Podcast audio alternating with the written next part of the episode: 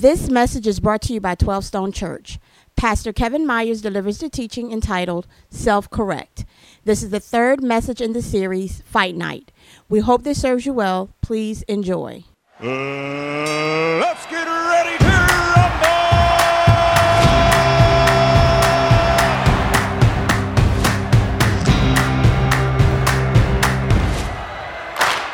rumble! conflict. We've been talking about it the last couple of weeks and admitting that it's everywhere in our lives. It's in our nation, it's all over our politics, it's, it's in our communities, and it's in our work, it's among our friendships, it's in our families, it's in our schools. Hey, it's in our marriages. Marcia and I have not been shy confessing over the last couple of weeks that uh, conflict so dominated our marriage, particularly the first five years, really the first decade. And the breakthrough was, was breaking the code on conflict resolution. So we wrote Fair Fight Rules and followed them with military kind of discipline. And discovered in that there are three habits of healthy relationships. They're in your teaching notes, so let's follow along, fill in the blank. Here we go, let's get right back to it. And, and put on the screen close enough to listen. You remember that from week one. If you missed it, go back online, get that teaching. You need all three then clear enough to compromise. It's where we left off last week, and you'll need that teaching as well. You can jot it down in your notes. And then three, where we're going today, is committed enough to self correct. Everybody here, say it with me committed enough to what? Self correct. See, if you can just do one of those or two of those, it's, it's not going to help you cut through conflict. It'll cut through your relationship. You got to be able to do all three, and that's why today is critical to this whole thing of winning over and through conflict. And, self correct is often the missing link. See, we left off last week talking about compromise. But, if, but when compromise doesn't work, when compromise means you get your solution, but your solution doesn't work, you're worse off than before you even had one. Because you start off and you got a conflict, so your conflict is your problem.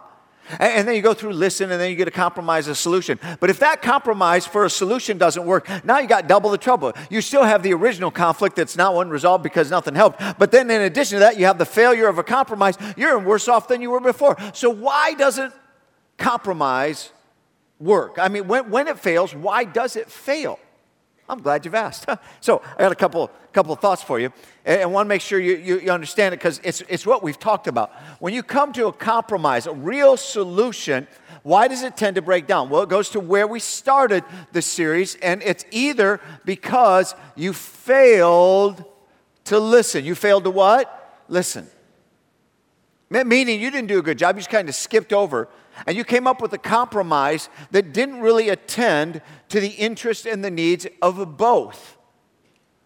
And, and when there are poor solutions, poor compromise, because you kind of just cheated and got to it, they tend to break down. On the other hand, there's another reason it's where we're going today. It's because you fail to, you guessed it, self correct. Say it with me. You fail to what? Self correct. And so here's what you need to know it's right in your notes. I'll put it on the screen. Look at it with me. Trust is the foundation of relationships. You really want to go win in relationships, you need to know that trust is the foundation of relationships. But hang on, I already get it. I know that many are thinking, uh, tell me something new. I know that. And I think most of us know that first sentence. I don't think most of us know the second sentence. Self correct is the foundation of trust. Ooh, hang on. Oh, yeah, we all know trust is the foundation of relationships. Oh, yeah, you got trust, trust, trust. Yeah, but, but what's the foundation of building trust? Self correct. Oh, it's, it's so easy when you fall in love. I mean, we're going to talk, we'll use marriage as a primary analogy, but, but it, it's true in all relationships. All relationships have the honeymoon phase. So it's a beautiful thing when you fall in love. It's just, oh, it's so sweet.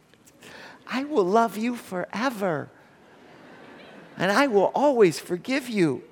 You will be special for me. And everybody loves the honeymoon stage. Why you call it the honeymoon? I mean, by the way, that, that, that's true. That's true in, in, in work. I mean, you go to a job and it's like, oh man, the last company, oh, but man, this place is awesome. Give it time. that's true in your small group. Man, everybody's awesome. Give it time. I mean, it's, it's, it's nothing wrong with that. It's true in every relationship. It's true when you come to church, honeymoon phase. It's true when you're starting a new school, honeymoon phase. It's true in marriage, honeymoon. But how do those early conversations of I'll love you always and forever actually play out in the long run? See, we asked our film crew to take a pretty courageous, honest look at how those ideals early on actually play out in the long run. It's complicated. So, this is worth the four minutes of just an honest reflection on the journey. Watch.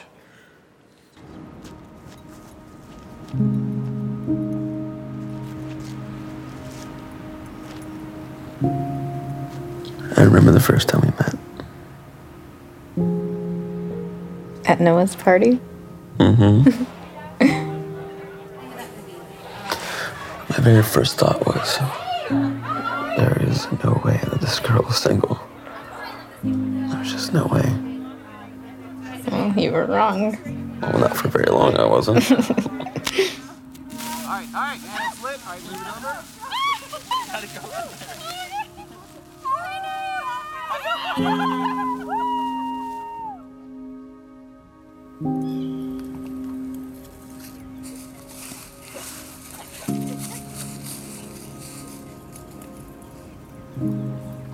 ever think about getting married?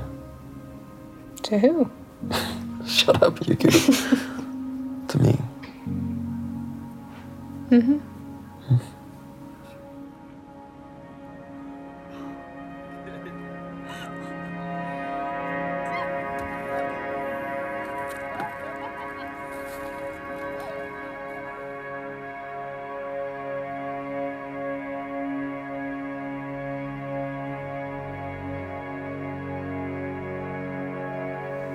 that I'm not supporting you.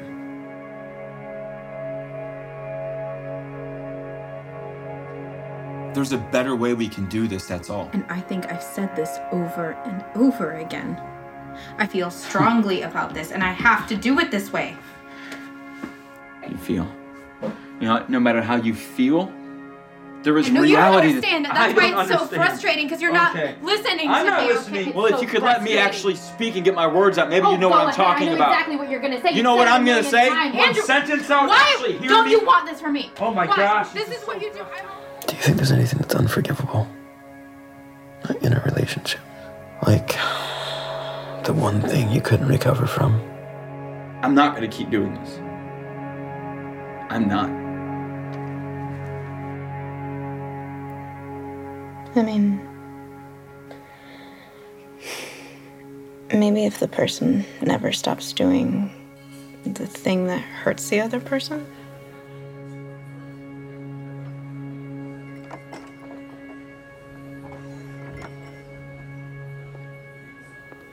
Hmm, okay.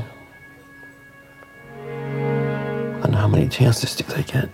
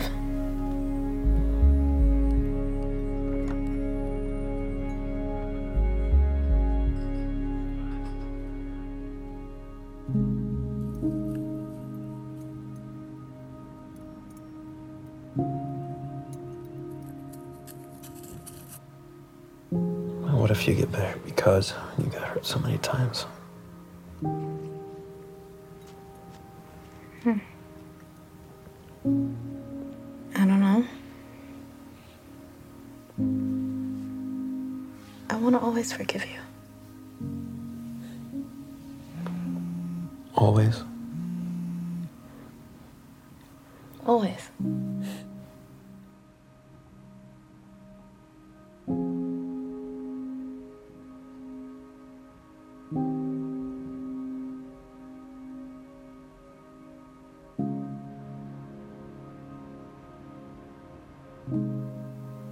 I love you.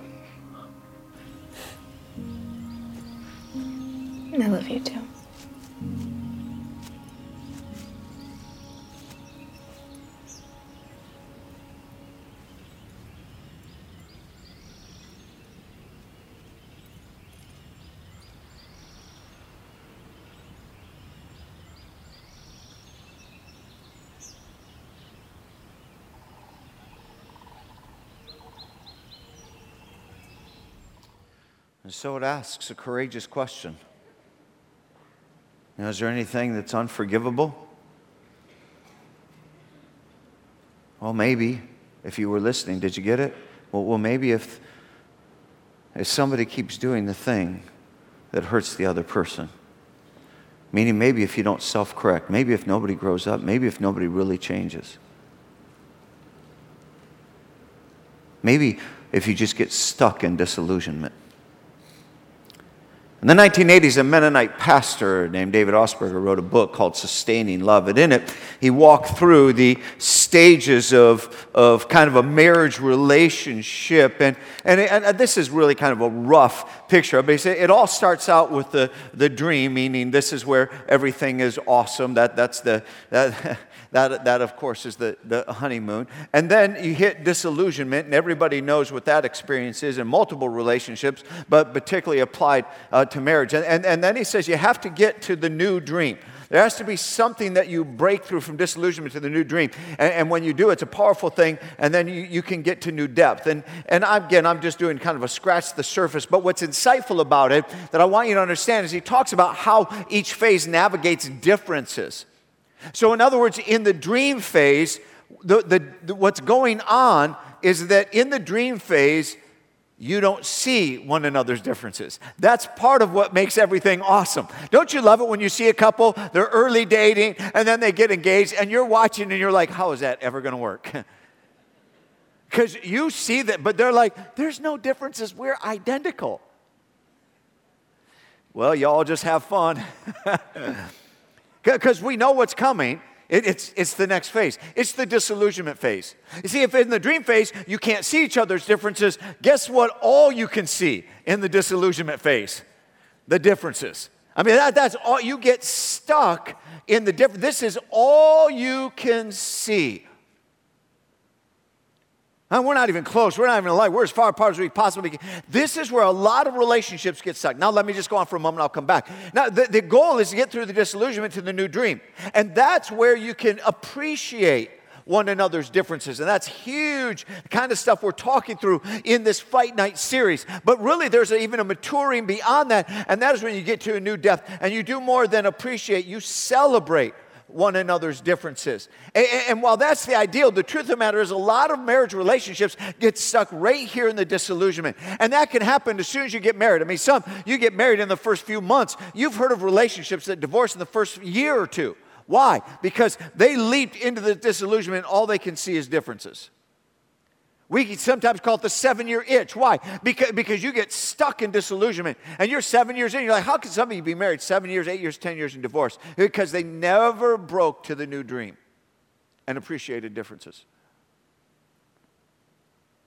One, one of the groups that is highly susceptible to divorce is empty nester.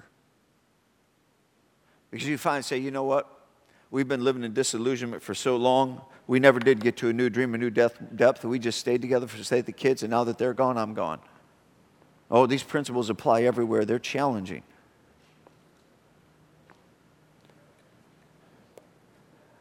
And so let me just say if you won't build trust and self correct, if you won't build trust and self correct, then you will erode trust and self destruct. That's it. If you won't build trust and self correct, you will erode trust and self destruct. Trust is the foundation of relationships, self correct is the foundation of building trust. Now, that may not be clear yet as what I mean by self correct, so I'm going to get really practical because this first is a theological issue. It is one of the deep teachings of Christ, and it's often overlooked. So we're going to unpack it. Furthermore, you're not going to hear Marcia today read things from our fight night of, of fair fight rules. And the reason being is because we didn't write this in. We didn't know to write this in. It was only after a year or two or three that we realized that this third piece is critical and we had to write it into our relationship. So I want to get as practical as we can. So let's go do this so you know what to do with it. What do I need to do? Here you go. Number one, keep my word. Keep my word. Everybody say that with me. Do what? Keep my word. In fact, I got pretty detailed in these notes because I want you to make sure you understand it. So I want you to process it with me and don't don't don't bail out on me. Because if you really want the benefit that goes with this, you're gonna have to walk through all the way to the end of the teaching because it layers, layers, layers, layers, layers. So I, I really detailed thought, and, and God make sure you get it. It's right there in your notes. In fact, we'll put it on the screen. Here we go. When I mess up, in other words, in, when I mess up in a relationship, it applies to all relationships, but for example, with Marcia and I in our marriage. When I mess up, when I do the wrong thing, when I mess up, the evidence, watch this, the evidence of the other person's love might be forgiveness, but the evidence of my love is self correct to keep my word. Write it down. Think about it. I, I want to affect the way you think here. This is so large. This is so revolutionary to relationships. When I mess up, when I mess up in my marriage relationship, applies to all relationships, but I'll apply it to marriage. The evidence of the other person's love might be forgiveness. In other words, the evidence that Marcia loves me is that when I mess up, I'm like, oh man, I messed up. I, I, I you know, I know better than this. In our relationship, I, I offended you, or I hurt you, or I said the wrong thing. Uh, the evidence of her love is she forgives me. What is the evidence of my love? Self correct to keep my word. I wrote it this way in your notes. Look at it. Striving to require less and less forgiving for the same thing. Oh my goodness. Striving to be less and less forgiving. Requiring less and less forgiving, rather. In, in other words, when I say I'm sorry, it means sorry, sorry enough to quit. If I'm going to build trust, it isn't I do it again, I do it again, I do it again, I do it again, I do it again. Oh, forgive me, forgive me, forgive me, forgive me, forgive me, forgive me, forgive me. That erodes trust. Let's keep going. Aren't you glad you came? No, you're not. You're already, I'm sorry I showed up today. Here we go. Let's get theological. Grab your Bibles. Underneath your chair. Everybody reach underneath your chair. This, this is one of the days where you got to go with me. You, you got to get in. You got to get in Scripture right here. E- either get online, mobile device, and get in the Bible, or reach down right now, pull the Bible out from under. If you got your own Bible, pull it out. But you got to go with me on this because this is not going to make sense. I want you to see what Jesus was teaching. It's very insightful and it's critical theological truth. Over in 1 John chapter 1, page 1228, page 1228. Turn over to page 1228, New Testament, 1 John chapter 1. Here in verse 9, Jesus is teaching us through the apostle uh, John and giving us insight into our lives. Chapter 1, verse 9. If we confess our sins, he, God through Jesus, he is faithful and just to forgive, there it is, will forgive us our sins and purify us from all unrighteousness. So the love of God for us is that he will forgive us, right? Right. Chapter 2. My dear friends, I write this to you so that you will not sin. I want you to see this. So that you will not sin. So that you will what? Correct your behavior. So, yes, you're forgiven, but now you go on to correct your behavior. I write this to you so that you will not sin. But if anyone does sin, we have an advocate with the Father, Jesus Christ, the righteous one. He is the atoning sacrifice for our sins, and not only for our sins, but also for the sins of the whole world. So you get this whole faith thing theologically, supernaturally. Here's what God's done. We've messed up, we've sinned. God's love for us is evidence in that He forgives us. How? Jesus died on the cross, became the atoning sacrifice to pay our sin debt so that we can be restored back to God. But when you're forgiven, you, know, you now go on to what? Correct your behavior. The goal is that you would not sin anymore. Go back to 1 Peter, go back a few pages, back to, over to page 12, 20. Just back up a few pages. 1 Peter chapter 1. I want you to see it again. This is all over Scripture. 1 Peter chapter 1, verse 3. The Apostle Peter is writing through the inspiration of the Holy Spirit, and he writes, Praise be to God, verse 3 Praise be to God and Father of our Lord Jesus Christ. In his great mercy, he has given us new birth what is that? What do you mean, new birth? You are spiritually born again through forgiveness that Jesus makes possible. You are forgiven of your sin, made right. You are newly born. You're like a newborn babe. You're born into the family of God. You become a son, daughter of God. This is amazing. He has given us new birth into the living hope through the resurrection of Christ, Jesus Christ from the dead. Jesus rose from the dead. That shows the supernatural power. Now, the new life he has, he gives to us the hope of eternal life. Is that the end of it? No. Look at chapter 1, verse 13. Therefore, which means what?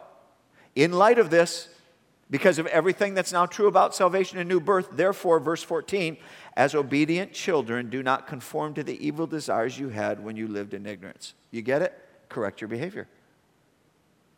As obedient children, do not conform to the evil desires you had when you lived in ignorance. Verse 15, but just as he who called you is holy, so be holy in all you do. For it is written, Be holy because I am holy. Correct your behavior. Now you strive to be holy. This keeps building. Because people say, well, walking with God is all about being forgiven. That's true. I mean, being a Christian is just being forgiven. That is entirely true. For God so loved the world, John 3:16, he gave his one and only son, Jesus, that whoever believes in him would not perish, would not have eternal separation from God, but would have eternal life. Is that the only teaching about love? Oh no. Back up and go over to the book of John, John chapter 14. Jesus is teaching about love. He's already taught about our God's love for us in that he forgives us. But now on page 1081, page 1081, John chapter 14, 1081 if you're on a, in a worship center Bible, John chapter 14 verse 15. Yes, he's already talked about God's love for us. He forgives us, but look at our love for him. Verse 15. If you love me, ah, if you love me, your response back to God. If you love God, what do you do? Keep my commandments. What do you do? Keep my commandments. Look at verse 23. Anyone who loves me will obey my teaching. My Father will love them, and we will come to them and make our home with them. Anyone who does not love me will not obey my teaching. These words you hear are not my own, they belong to the Father who sent me. In other words, what do you do? You correct your behavior. Listen, you correct your will to align with the will of God. You keep your word. You say, God, I follow you, and then you actually follow. Are, are, are, you getting this? The evidence that God loves you is that He forgives you. The evidence that you love God is that you correct behavior and follow Him. That is love. And when I figured out that your relationship with God is the model for all healthy relationships, I realized that that's what it means to win in marriage. It means once I agree to the right thing for us to do, I have to correct my behavior and build trust by keeping my word. I wrote it this way in my notes. My love for Marcia, ready? My love for Marcia, when we finally come to an agreement, when her and I finally come to a compromise, like we talked last week, a real solution, when I give my agreement, when I give my word, I must self correct to keep my word and honor that solution, striving to require less and less forgiving for the same thing. And she has to commit to the same. In practice, listen, that is what builds trust, keeping your word. Oh, some of us right now are figuring out what's wrong. We're figuring out why our relationships aren't working. Let me, let, let, me, let me just push the envelope here. Let me, go, let me state something in extremes and exaggeration right now in order to make a point. I'm going to exaggerate to make a point. Let's say the generation prior concluded that love is following the rules. That real love, particularly with God, is obeying God. And that's true. So, so let, stay with me. Let's say the prior generation concludes no, love is obeying God. And let's say they lost focus on the truth of forgiveness so that love simply becomes a list of rules. And your whole relationship with God becomes the religion of rules. And it becomes cold and distant and distasteful and do's and don'ts, void of true love that includes forgiveness. And let's say a generation who grows up with that gets sick and tired of that and realizes that's cold. That's not even a relationship. And let's say they overreact and they go to the other extreme. And now they say love is forgiveness. And that's their definition of love. And then they end up talking about love as if all love is is forgiveness. And they lose sight that love is also self correct. But they're all about love is forgiveness. And then what you end up hearing is that love is forgiving. That's how you, how do you love? You just forgive. You accept me the way I am with all my weird oddities and all of my sin. And I just keep sinning. All I just, I just live stupid. But you love me. So you just, you just keep forgiving because love is forgiveness. That's what it is. It has nothing to do with me growing up. Love is just forgiveness. And what if that generation loses the clarity that love is also self correcting because that's what builds trust. And what if both generations are incapable of building trust because neither understand that love is both? That love is actually forgiveness and self correcting and keeping your word. And until you get both, you're broke. So you get little films like the four minute film we just watched, where you say, what could, you, what could possibly be unforgiving? Well, maybe if you keep doing the thing that hurts the other person because you just never grow up and self correct. See, the truth is, Love is more than just forgiveness. Trust needs to grow to self correct and keep your word. Now, let me keep it practical. So let me go right into it.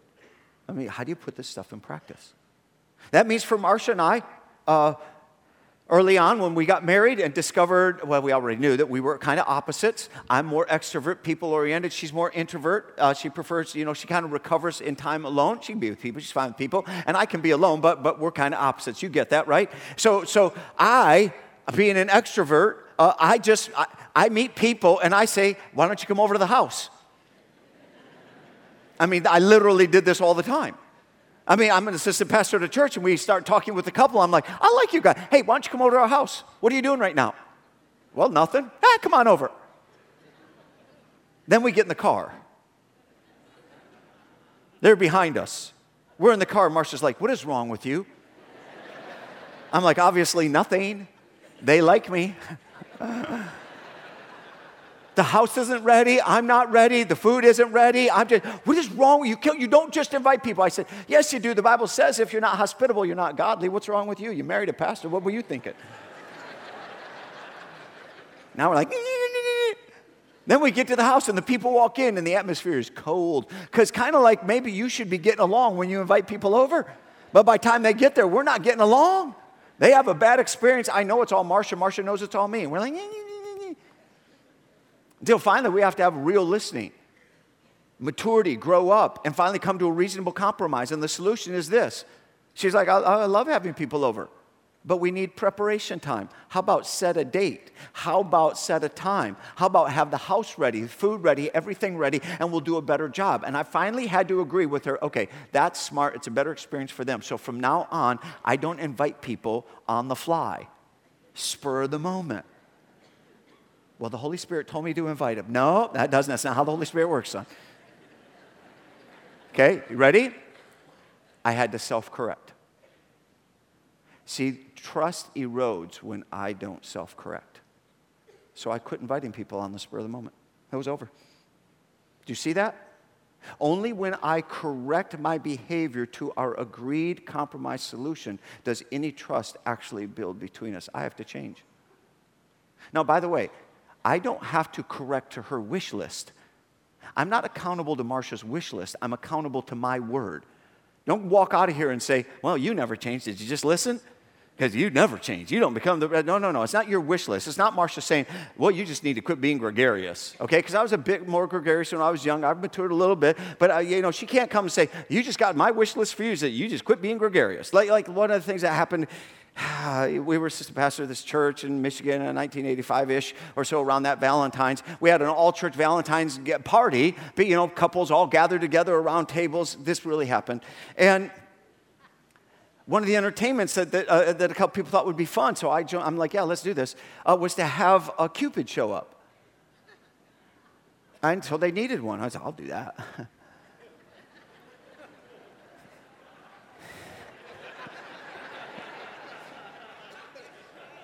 I don't even understand myself to this day. so I put on a little thin rag diaper and came leaping out into the party as Cupid, and all I had on was a th- thin little diaper with a bow and arrow. I had an afro. I was an adorable Cupid. I had little wings taped to my back, and I'm leaping around Cupid, and I'm, I'm shooting people with love arrows and making them kiss. I don't know what I was thinking. I thank God that there were no iPhones. Can you imagine? I would be bankrupt buying off those pictures. Now, Marcia can't say, I married an idiot. Well, that's true. But she can't say, I married an idiot. My wish is that you would just be less gregarious and not so embarrassing. See, see, see, I've never agreed to that. So therefore, I'm not accountable to that. You're not accountable to their wish list, but you are accountable once you come to a real solution. Like, for example, we had to change fighting on the weekend. You're like, this never happened. Oh, it absolutely did. We discovered that our fights were all happening on Saturday. And we couldn't solve it. And so on Sunday, we were mad at each other. That's where the majority of our fights were happening. So you know what happened? I get up to preach on Sunday. And she's sitting right there.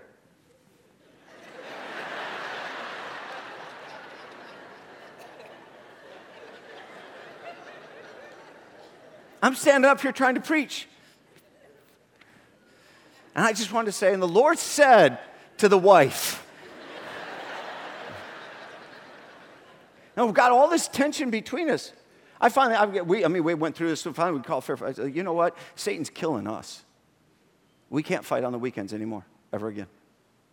No, stop right now. You're thinking that, no, you can't, you can't decide when you fight. You absolutely can. Love covers a multitude of sins.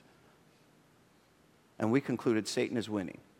And we exist in part to love people and be about them on the weekend and we are going to quit fighting. We will never again have a fight on Saturday or Sunday. And for over 20 years, we have never had a fight on Saturday or Sunday because we are about you and we are here for you. You are the people that we love, and we don't fight on the weekends. Now, on Monday, well, there's no, no holds bar. But you're like, oh, you can't do. Yes, you can. Mature people who truly love each other can postpone it all and emotionally engage and value other people and be about somebody other than themselves. You can do this if if you will self correct. This is entirely possible.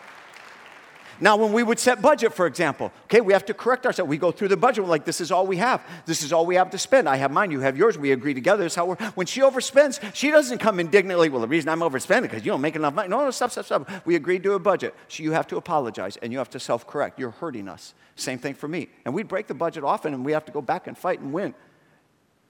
Our own self correct. Listen, we had all kinds of issues. Oh, my goodness because we wanted more than we had.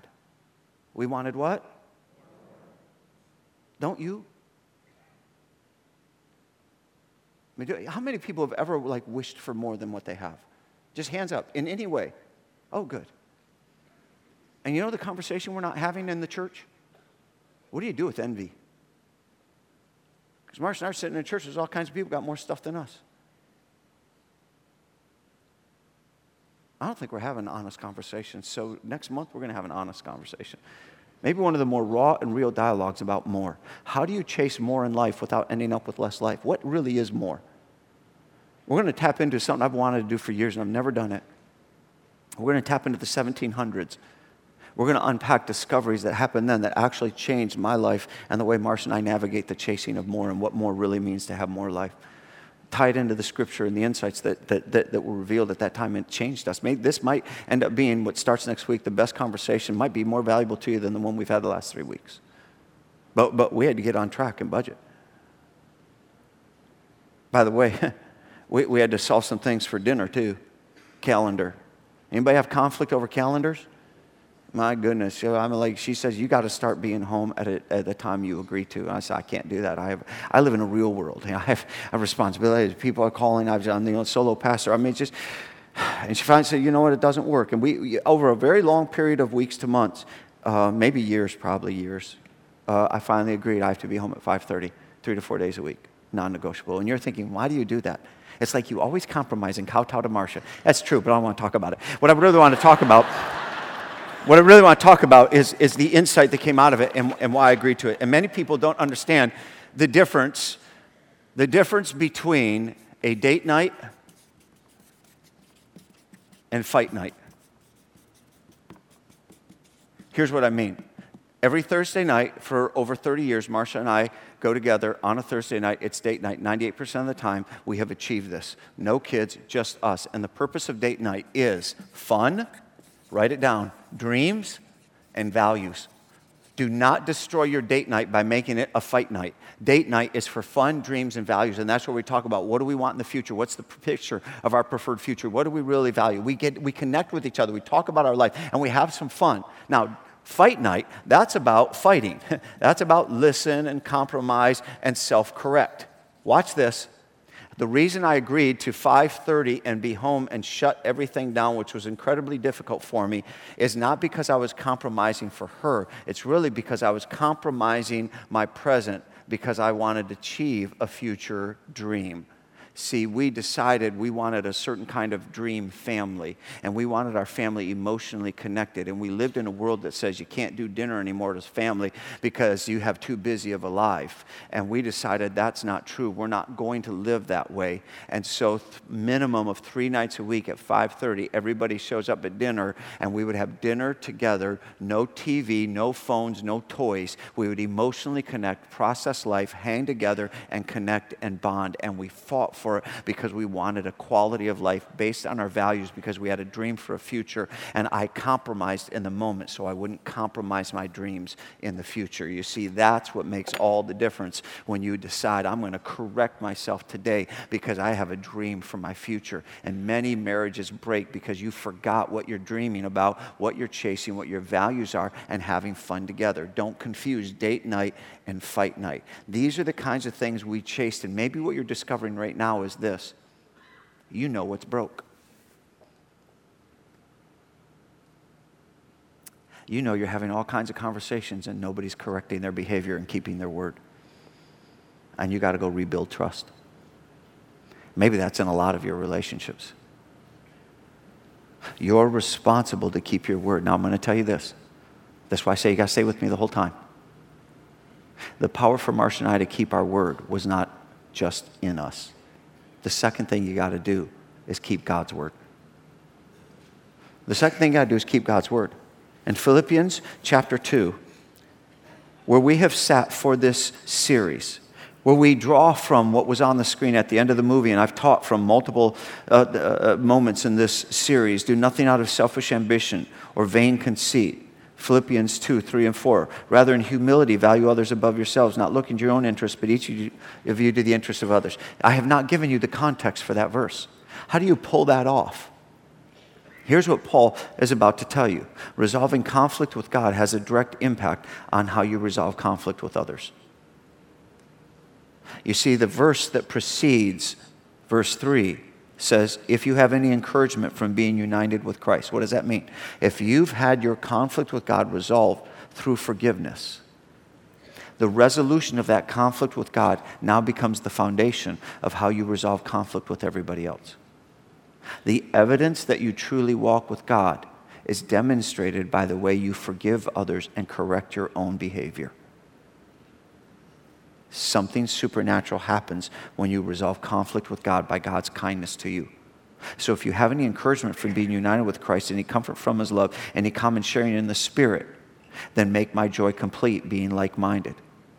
In fact, he goes on in verse 5 to say, in your relationships. Ah, in your relationships with one another, which means in your marriage, in your family, in your friendships, in the church, at work, in all your relationships, have the same mindset as Christ Jesus. See, he's talking about your relationship with God is now restored. Now make sure that affects directly all your other relationships. You see, I've misspoke the whole time. I keep telling you the power of self correct, but candidly, Marcia and I have never had the power to correct ourselves. I'm too selfish. It's been the power of the Holy Spirit in me that makes it possible for me to correct myself. It's never really been the power of self correct, it's been the power of the Holy Spirit to correct. Here's what he's saying when you come in relationship with God through Jesus, the Holy Spirit fills you. And when the Holy Spirit fills you, the Holy Spirit will begin to correct things in your life. He will speak into your mind and make known when you're about to be selfish, when you're about to do the wrong thing, when you're about to descend in your attitude, when you're about to break your word and your promise, when you're making it all about. And when the Holy Spirit arrests your attention, you agree with him. Ephesians 4 3, uh, uh, chapter 4, verse 30 says, Do not grieve the Holy Spirit, which means don't resist him. It's actually the power of the Holy Spirit in you that awakens you. That's why I wrote in your notes. I'll put it on the screen, but it's right there in your notes. Walking with God, it's not just the moment of surrender and salvation. It's not just being spiritually born again. It's a commitment to surrender each moment selfishness and sin tempts. Do you see that? It's an ongoing commitment whereby the Holy Spirit is helping you navigate conflict in your relationships with others. And, and, and so each moment selfishness and sin tempts you, the Holy Spirit will arrest. And listen, you know it. You know before the temptation, before you ignite in the conflict, before you delve into selfishness and give yourself permission to be an idiot, you know you're doing it. And the Holy Spirit says, stop. So you not only need your spiritual birthday where you're born again and forgiven of your sin and restored to God, but you need the power of the Holy Spirit in order to self correct. And the only way I know how to do that is if you practice keeping God's word. So let me be blunt. I honestly don't know how to help people who don't have a relationship with God. Because it's the only power that's helped Marcia and I correct ourselves. We're just too selfish. I would be divorced if not for the kindness and the mercy of God, forgiving me, restoring me, and teaching me how to forgive somebody else and self correct, and His power to pull it off. I don't know how to help you unless you know Him. Doesn't mean God can't, doesn't mean you can't have help and solution. What I'm saying is this when we pray over you today, because I want to pray over marriages, I want to pray over, your, over key relationships in your life, but maybe today is the day you say to Jesus, you know what, it's time for me to, to quit fighting you, God, and for me to have my spiritual birthday. Maybe that's what's in front of you today. Maybe you've been resisting God for a long time, and everybody else thinks you're right with Him, but you know you're not and you've never said yes to Him, maybe this is the moment. And then those three principles for healthy relationships make sense. See, how do you know you're progressing through conflict and growing? We know in our relationship because we have less conflict. The conflict we do have is new, and we can solve it faster and with less intensity. In other words, one at a time, we have less conflict. Here's why because the Holy Spirit speaks into us. And when the Holy Spirit speaks into us, we know immediately our selfishness. We have to adjust our attitude. Listen, the majority of conflict that would occur in our marriage is resolved before it ever breaks through because each one of us self correct. We have a 95% conflict free marriage. I would never believe it was possible if you will just honor the Holy Spirit's prompts when He tells you, quit being stupid, quit being immature. The conflict we do have is mostly new conflict, which means we're growing, we're getting older each stage of life. We have new agendas, new visions. Our kids are going through different seasons of life. We have new dreams in life. And so when you go into something new, it's normal to have conflict. By the way, if the conflict you have is the same conflict you had five years ago, 10 years ago, and 15 years ago, you're not growing. And then our conflict, we can get through it faster and with less intensity because love covers a multitude of sins. And so when it comes, we already know how to solve it. We got fair fight rules, and sometimes we have to use them. Sometimes we just, you know what, we laugh because we're like, what are we conflict? This is dumb. Because we know what's important and what's not important. Let it go. And sometimes we just concede to the other person out of love. We just, you know what? I not only appreciate our differences, I celebrate them. It's transforming. Otherwise, we wouldn't have 35 years together this year and be best friends. God took a broken marriage and restored it in his kindness and mercy. He still does that. He still does that. And no matter how broken you think you are, he'll still do that for you, not only in your marriage, but key relationships. So there's two responses. I put them in your teaching notes, right, the, right in your bulletin. Here they are. Is it time for you to finally surrender to God and walk with God? Is that the decision you need to make today? And will you make these three healthy habits the practice of your marriage? So, as I turn the service over to the campus pastors, we're going to take a moment for both. We're going to take a moment for you, if you've never said yes to God, for you to be restored to Him. And we're going to take a moment to pray over marriages and key relationships. So, let me do that right here in the room in the Cafe Theater. Let me talk to you. If you want to know what does it look like to say yes to God, we're going to put a prayer on the screen. And here's an example of a prayer. The power of this is that God made it possible. The, the impact is that you would authentically offer this to Him. Heavenly Father, I am grateful you love me. I'm grateful Jesus humbled himself on the cross to cover my sin debt. I ask you to forgive me, restore me to you through Jesus. Help me to understand your truth and obey you in all I do. Thank you for the gift of eternal life. In Jesus' name, amen. And so I'm going to ask you to bow your heads here in the Cafe Theater. Would you, would you let this be a sacred moment, please? Would you just bow your heads?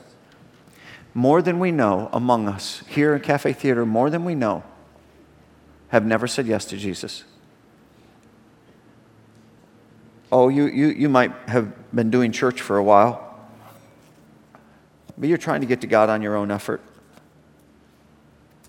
Oh, you might have moments where you think you need to be a better person, but that's not the same thing as surrender to God, being forgiven of sin, being born again, and now following Him as Lord of your life. That's the only way you get the gift of eternal life. That's the only way you become a son, daughter of the living God. And there's a certain pride in us that has to surrender. Now, I don't make this decision for you, but there's some men, some women, some students who never said yes to Jesus. And you can't make the decision for your spouse or anybody else. I can't make it for you. But if, that, if God has been drawing you, then I'm going to invite you to do something. We're going to pray the prayer in a moment. But before we pray the prayer, sometimes we do it big, public. We invite you up. But sometimes we have a quiet, sacred moment. And this is the quiet, sacred moment. I'm just going to invite you to raise your hand and look up at me. Just hold it for about 10 seconds or so. I'll see you. That's all. This isn't for anybody else looking around. This is just your moment. So, how about it right now? You say, you know what? I'm going to offer that prayer. I'm going to be restored to God. This is going to be my day. So, just lift up your hand. If you're in the cafe theater, you can do it as well. But right here in the room, you just lift up your hand and say, you know what? I got this is my day. Good for you. Good for you. Let's keep going. Who else? Good for you. Good for you. Just look up at me when you do. Good for you. Good for you. Who else? Thank you. Good for you. Yep. How about it? Come on, this is it. Many people are settling it. Good for you, man. Good for you, buddy. How about it? Anyone else? Anyone? Good, good, good, good. Hands down. Now, everybody, look up at the screen with me. For those of you who said, This is my moment, this is my day, you raise your hand like I said, God, you know this got to be solved. We're all going to read this prayer aloud together, but for you, you who said, Yes, this is my day, this is your prayer. But all of us as a family, we encourage each other. And so we're going to read the prayer together, but it is your prayer. Let's go read it together, everybody out loud. Heavenly Father, I am grateful you love me. I'm grateful Jesus humbled himself on the cross to cover my sin debt. I ask you to forgive me. Restore me to you through Jesus. Help me to understand your truth and obey you in all I do. Thank you for the gift of eternal life in Jesus' name, amen. And what does all of heaven do for everyone among us who just came into the kingdom? Woo! We celebrate you, man. Good for you guys. Good for you. In fact, all of you who said yes to Jesus, I want you to do something. This is really important. Don't skip this. You have a bulletin and on it, left side back, it says contact card. I want you to separate that. In fact, really, I want everybody in the church right now just to separate the card, even though you're not going to use it, because I don't want anybody to feel, uh, uh you know, kind of awkward. So just make the noise. Just tear it off. Everybody tear it off. If you don't have one and you said yes to Jesus just now, take it from your neighbor. Say, you don't need that, give it to me. Get a pen sitting right underneath your chair. Just reach down and it's, it's tucked in there. And, and one of the little sections right there, get, grab a pen and, and on the contact card side, it says, about one, two, three, four, five checks down, my recent decision for Jesus. Then put your name, uh, email info. This is going to go, you're going to place it in the offering basket right now. It's going to let me know you said yes to Jesus. Because this isn't private, it's personal, but it's not private. We're going to encourage you in your faith. You got spiritually born, man. All of heaven's celebrating. We're celebrating. We want to help you grow up in the faith. Because remember, we just said it. It isn't just the moment of new birth, it's growing up. And God helps you by the Holy Spirit. He's filled you, and He's going to help you grow up into the full life He has for you as you self correct.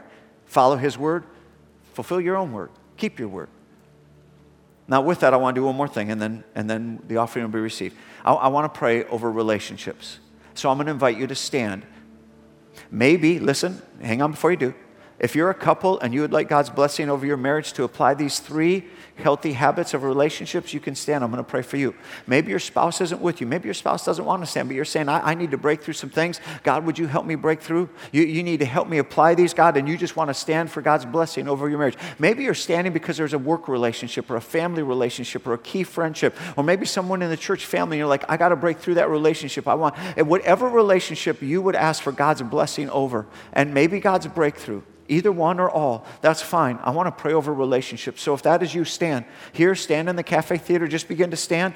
You, you, the person doesn't have to be here with you, they don't have to stand with you. It doesn't matter. You, you're just saying before the Lord, I want to receive the blessing of God over a key relationship in my world, whatever that relationship may be. And Father, we're standing all over this place in the cafe theater because we've got a sacred moment with the living God. You said that if we would come seek you, your Holy Spirit would do things supernaturally in us and over us and through us that we cannot do for ourselves. And so I claim that by the authority of your word and the name of Jesus, I would ask for your blessing over our relationships. And right now, if you're standing, begin to breathe to God. Just begin to pray. Whisper under your breath the relationship you wish He would bless. Would you just begin to tell Him? Right now, some are praying God over a work relationship, some over a family, some, some over a sibling, some with a, a parent some perhaps, God, with a, a, a co worker where it's broken down, some inside the church, some just friends. God, it's all over. And some, perhaps many, are saying, God, would you bless my marriage? In fact, some of us are saying, God, we need breakthroughs. We need you to do in our marriage where we're kind of stuck. We're stuck in disillusionment. We've kind of lost the new dream. We can't go to new depth. We don't appreciate our differences. We don't know how to keep our word. We haven't made good compromises. We're, we're losing the best thing we had. We're getting so deep, God, in, in, in distance with each other, we don't even know if we can believe this is recover, coverable. God, I would pray that you would grant healing over relationships, that you would restore what's been lost, that you would bring back. You're the master of restoring relationships in the midst of conflict. You did it for us. God, would you do it for our relationships with each other? Would you help us be men and women who keep your word and then keep our word? Many of us are going to have to go home and have conversations and say, you know what, that was for me. Husband, wife, I messed up. You got to forgive me. I got to start keeping my word. We're, we're there. I pray, God, there would be a revolution in relationships. It would be there would be stories down the road of marriages and families that are healed, business relationships that are healed. That there would be transformation across the community for every one of our relationships. And people begin to say, "Well, what happened to you guys?" And it'd be just because we took the truth of your word and we have these healthy habits that transform relationships. God, I pray for that kind of blessing for all who would receive it. Would you cover over our relationships? Would you cover uniquely over our marriages? And may there be miracles of restoration. May there be great new places you take us. And even for Marcia and I, God, well, I mean, we know you well. We walk with you well. We have a great relationship. I want to go to new places. Bless my marriage. Bless our marriage and all who would receive it. And all would say, in the name of Jesus, amen.